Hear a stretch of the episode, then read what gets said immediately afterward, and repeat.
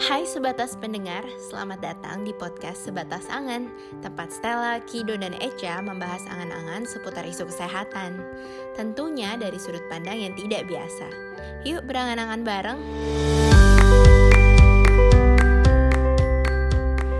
Hai sebatas pendengar, welcome back, selamat datang kembali dan jumpa lagi dengan podcast Sebatas Angan.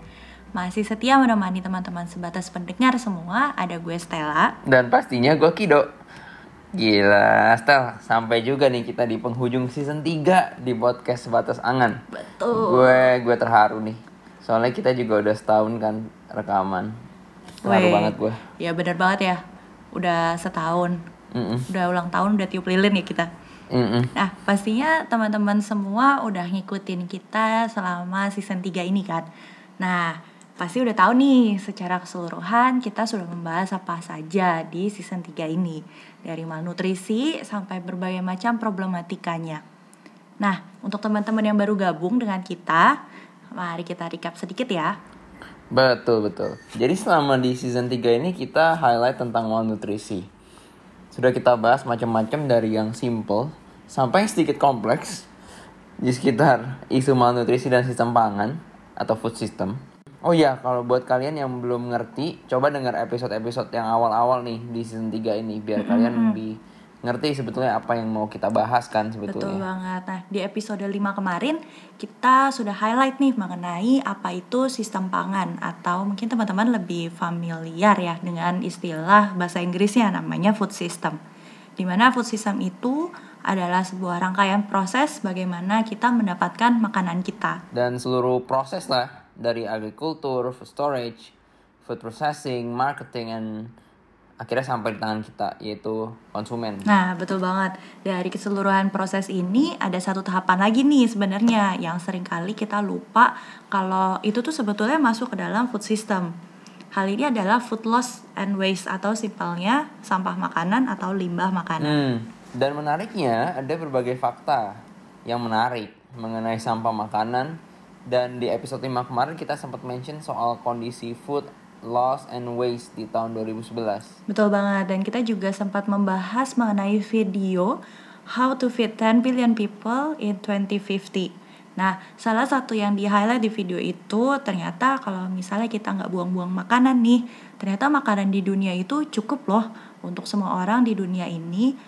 Bahkan kalau misalnya kita lihat cuma dari kalori doang, itu berlebih. Ya, jadi di episode 6 ini kita bakal bahas mengenai apa sih food loss and waste serta bagaimana kondisi food loss and waste baik secara global atau di Indonesia dan akhirnya sebetulnya apa sih yang bisa kita lakukan sebagai warga dunia mengenai food loss and waste ini Nah, sekarang kenapa sih kita mau bahas ini? Karena menurut kami permasalahan food loss and waste itu sangat dekat dengan kita. Tapi sering kali kita nggak menyadari kalau ini tuh masalah penting gitu. Kadang-kadang kita lebih memilih untuk membuang makanan daripada dihabiskan dan Betul. bikin gendut gitu Betul. misalnya kan. Dan padahal ada banyak hal loh yang sebenarnya bisa kita lakukan untuk mengurangi masalah limbah pangan ini. itu yang terjadi sama gue tuh ngabisin makanan akhirnya gue gendut anyway Sama-sama. disclaimer dikit bahwa food loss and waste ini itu sesuatu yang kompleks ya. Jadi mm, nggak sesimpel yang kita bahas. Tapi kita memang mencoba untuk mensimplify ini agar teman-teman sebatas pendengar itu lebih ngerti soal topik ini. Ya betul betul. And let's get to the discussion. First thing first, uh, seperti yang barusan gue bilang bahwa food loss and waste itu adalah sebuah masalah yang dianggap penting.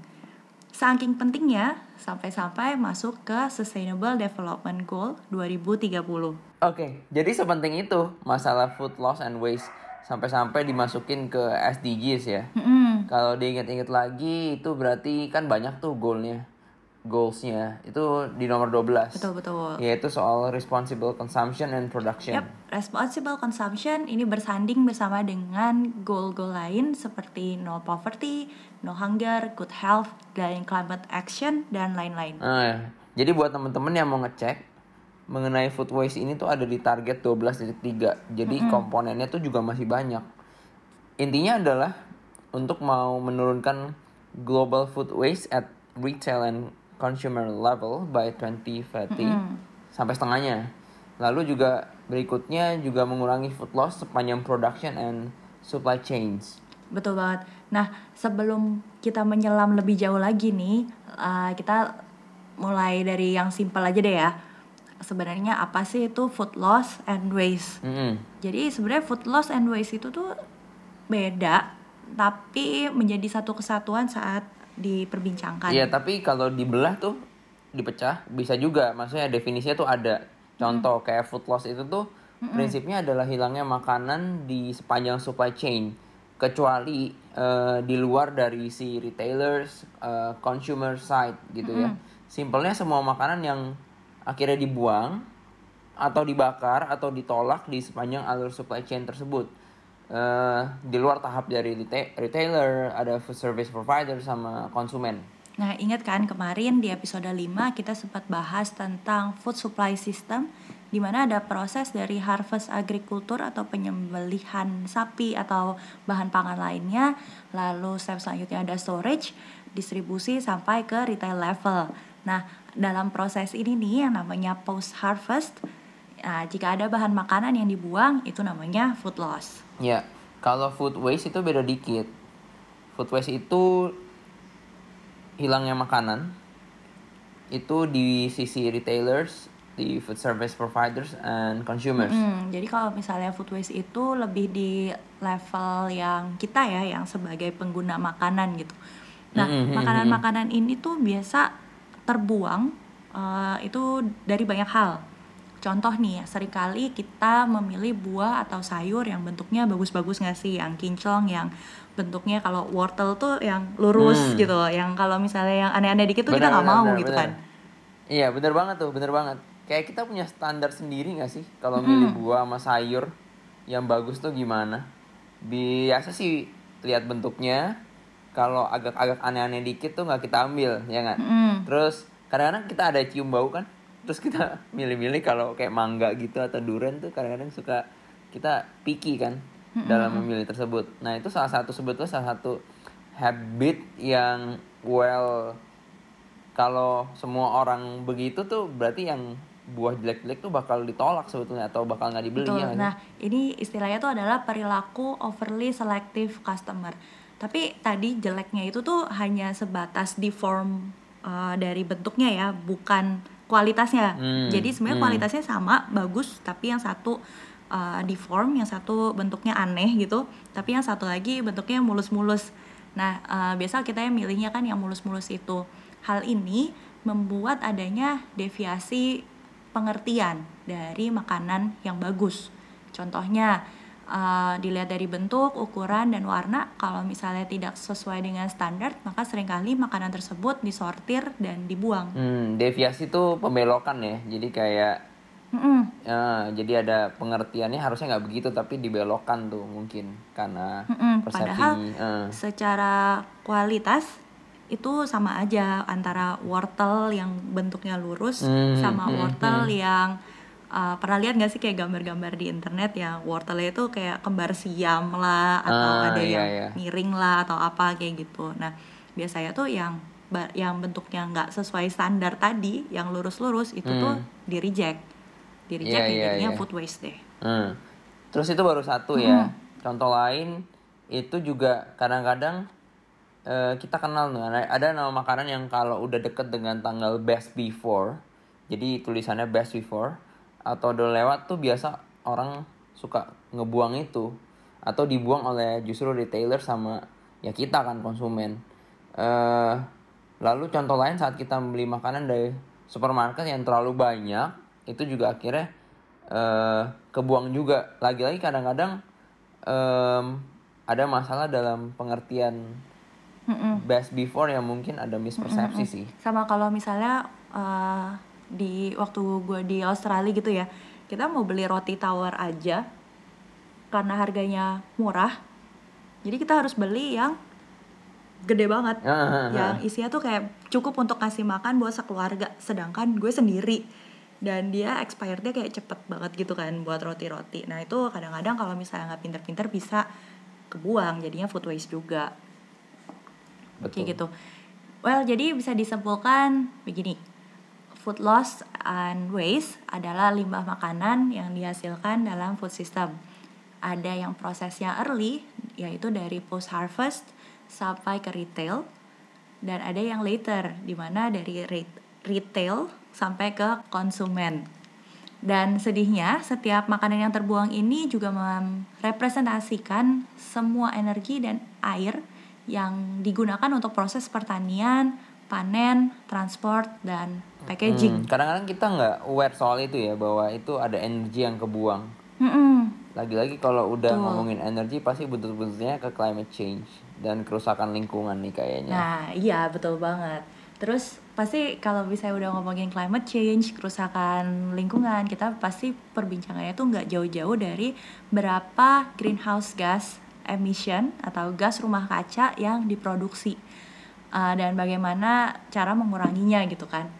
Dan pada saat makanan itu terbuang dan membusuk itu ternyata menyebabkan dampak ke lingkungan kita. Ada peningkatan penggunaan lahan yang digunakan sebagai tempat pembuangan sampah misalnya. Dan pada saat proses pembusukan itu ada istilahnya kita eh, bahan-bahan makanan ini tuh menghasilkan gas metana. Ingat eh, gas metana itu adalah sebuah greenhouse gas yang lebih jahat sebenarnya dibandingkan dengan karbon monoksida. Wow, itu tuh kayak sesuatu yang mungkin bukan sekedar sesimpel bahwa oke kita nggak ngabisin makanan terus kita buang. Tapi sebetulnya lebih ke bagaimana kalau akumulasi itu tuh mempengaruhi dari si penggunaan energi itu ya dan itu juga sebetulnya menjadi salah satu bukti nggak sih kenapa masalah kesehatan di dunia ini tuh sebetulnya lintas sektor Nah, balik lagi pembahasan di episode 4 ya. Heeh. Bayangin aja besarnya dampak lingkungan dari buang-buang makanan, ya gak sih? Gak cuman petani sih yang nangis. Benar banget petani nangis, iya, tapi bumi pun ikutan menangis. Mhm. Tapi kalau misalnya kita mau bincang-bincang soal climate change lebih lengkap, mungkin kita butuh another season untuk membahas ini ya. Eh, Oke, tapi back to the topic. Sekarang gimana dong kondisi food loss dan waste di dunia?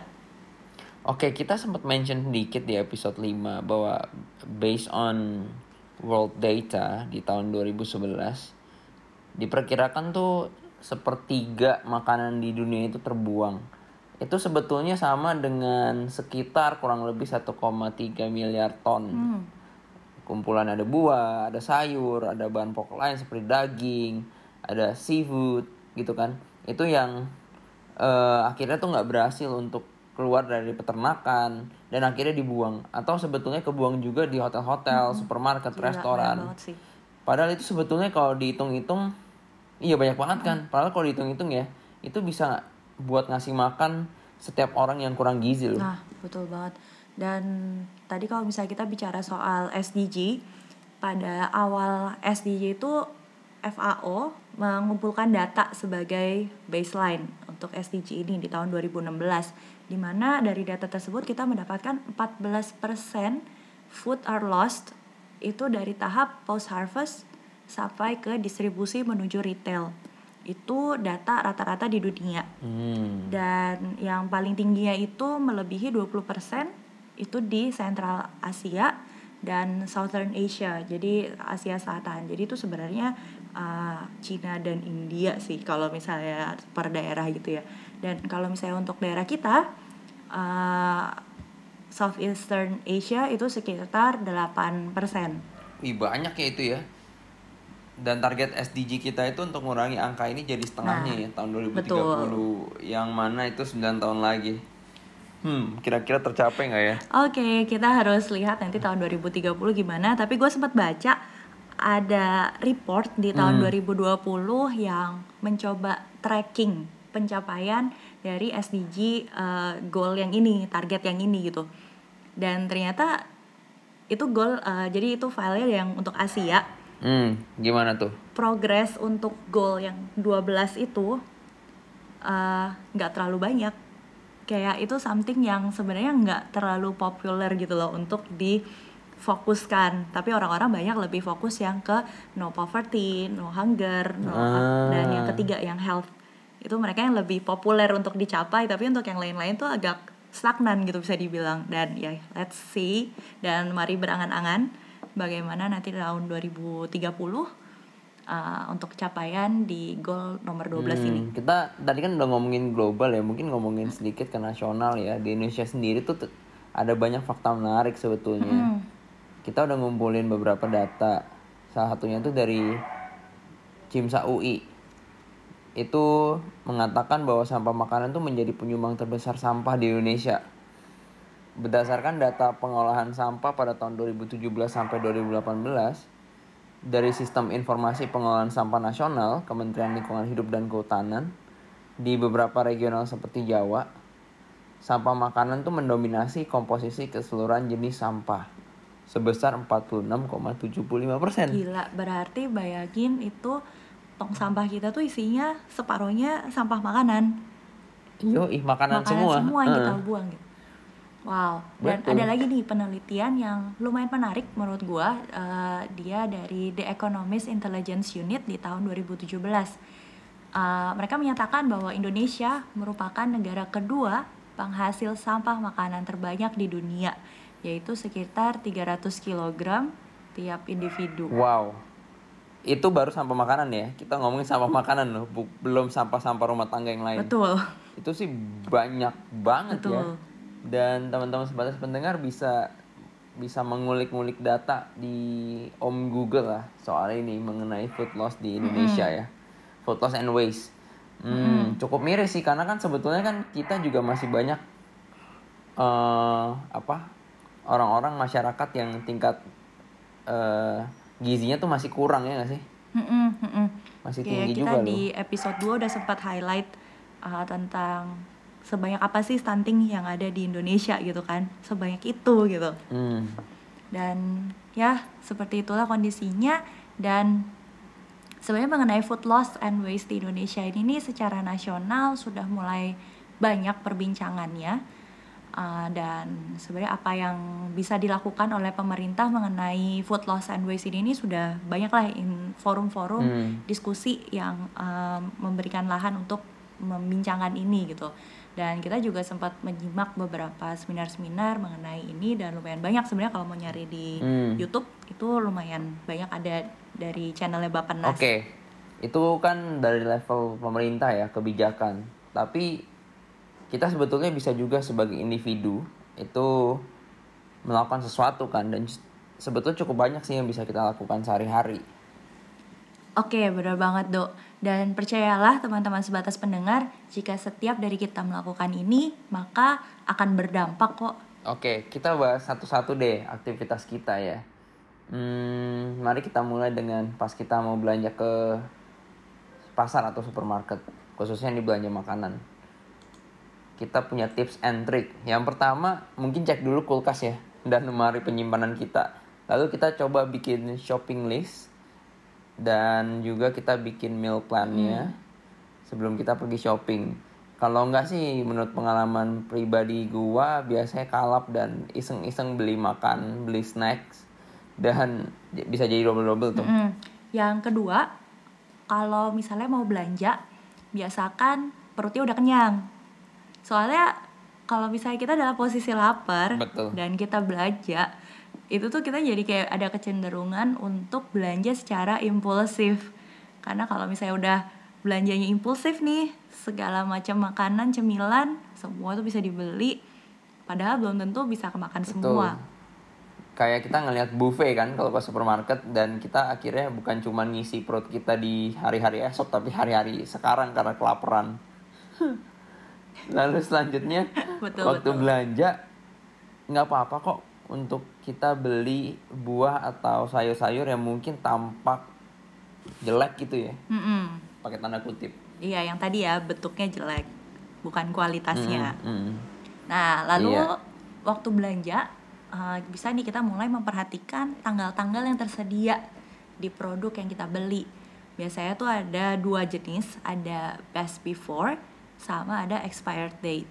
Nah, itu tuh beda dan penting untuk kita untuk memahami perbedaan dari kedua tanggal itu. Betul, ini penting banget. Kalau kadar luarsa atau expiry date itu merupakan batas waktu maksimal keamanan produk untuk digunakan atau dikonsumsi. Jadi ini hubungannya dengan keamanan sebuah produk untuk dimakan.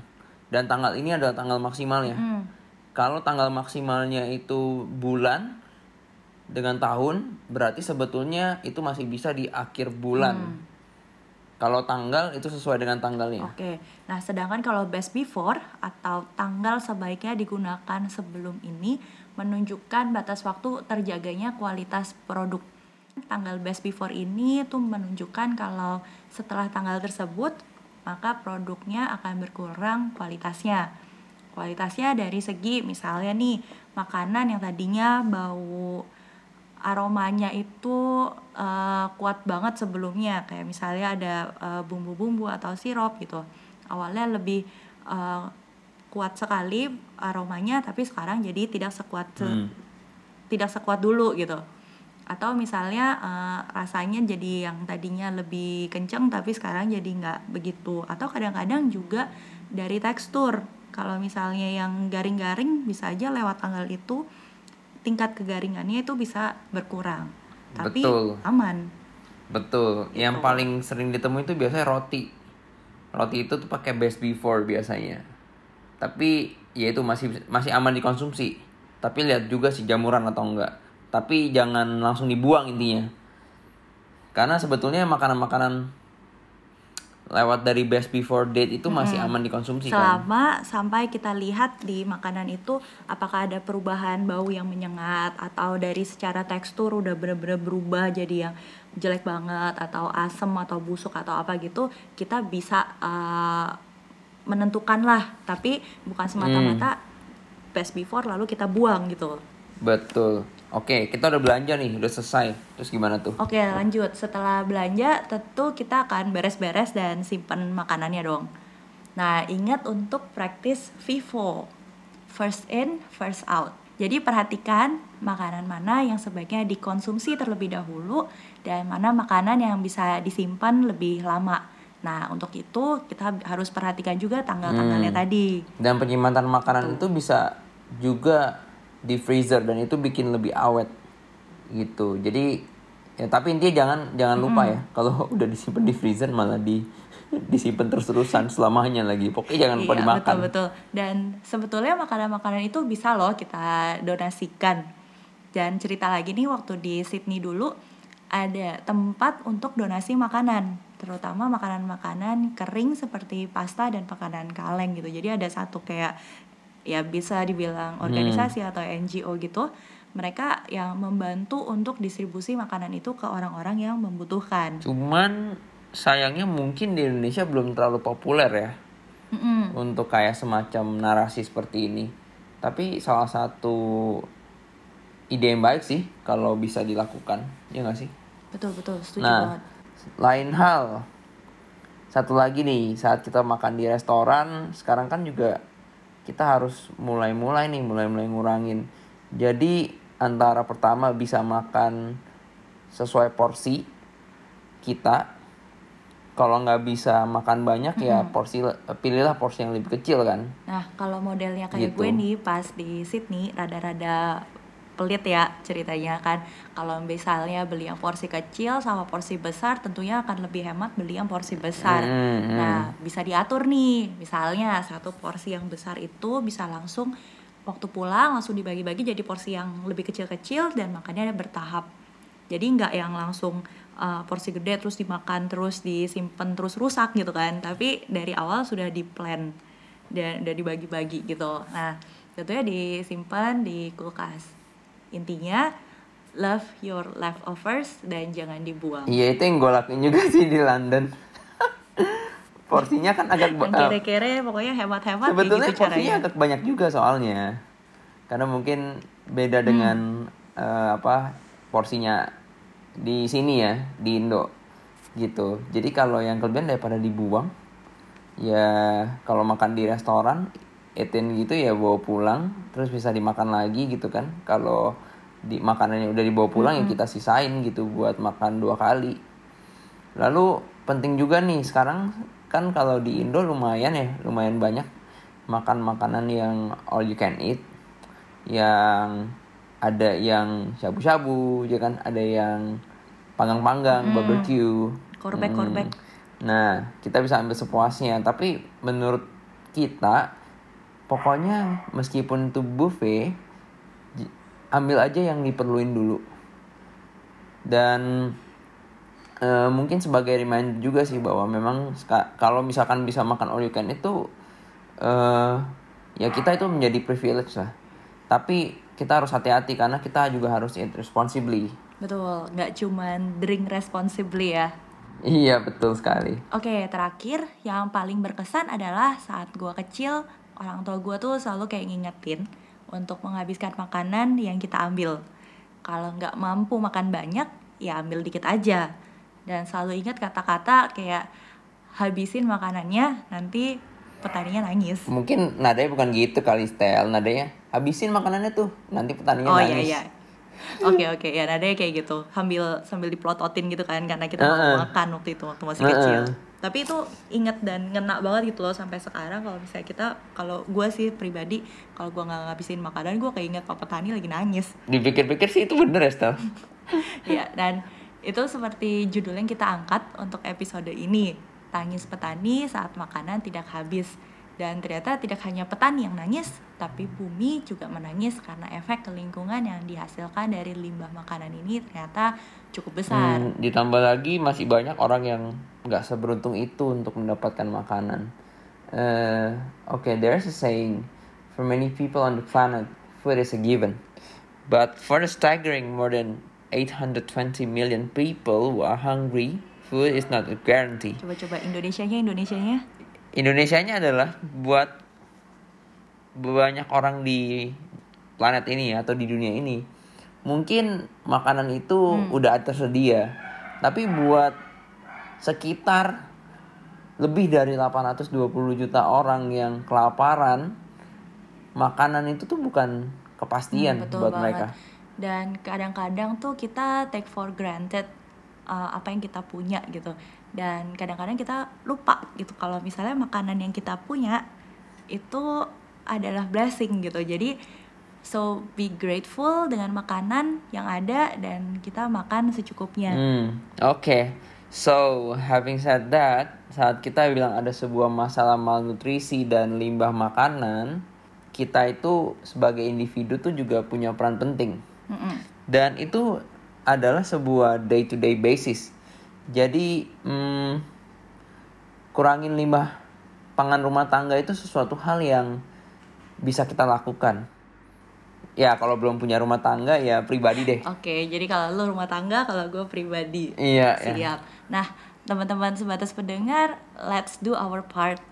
Uh, kita podcast sebatas angan sudah do our part dengan share ini ke teman-teman sebatas pendengar. Mm, betul. Dan banyak banget ternyata yang masing-masing dari kita bisa lakukan. Dan semuanya itu sebenarnya mulai dari kebiasaan yang dibangun dari diri sendiri. Yeah, I, I think that's a wrap and all of our episodes in this season, season 3. Betul. Kita udah bahas soal malnutrisi, food system sampai akhirnya terakhir ke food loss and waste. Ya, semoga bermanfaat ya teman-teman dan keep curious dan as always kita terima semua kritik dan saran yang membangun. Silahkan langsung email aja ke email kita sebatas angan.podcast@gmail.com dan kami terbuka banget untuk diskusi lebih lanjut dan termasuk untuk diskusi season berikutnya ya, Dok. Betul. Pokoknya kita akan terus berkarya. So tunggu kita di season-season berikutnya dan seperti yang tadi Stella bilang bahwa kita semua mau terbuka untuk mendengarkan suggestions dari kalian karena kita akan coming for season 4 and beyond. Oke. Oke, bye.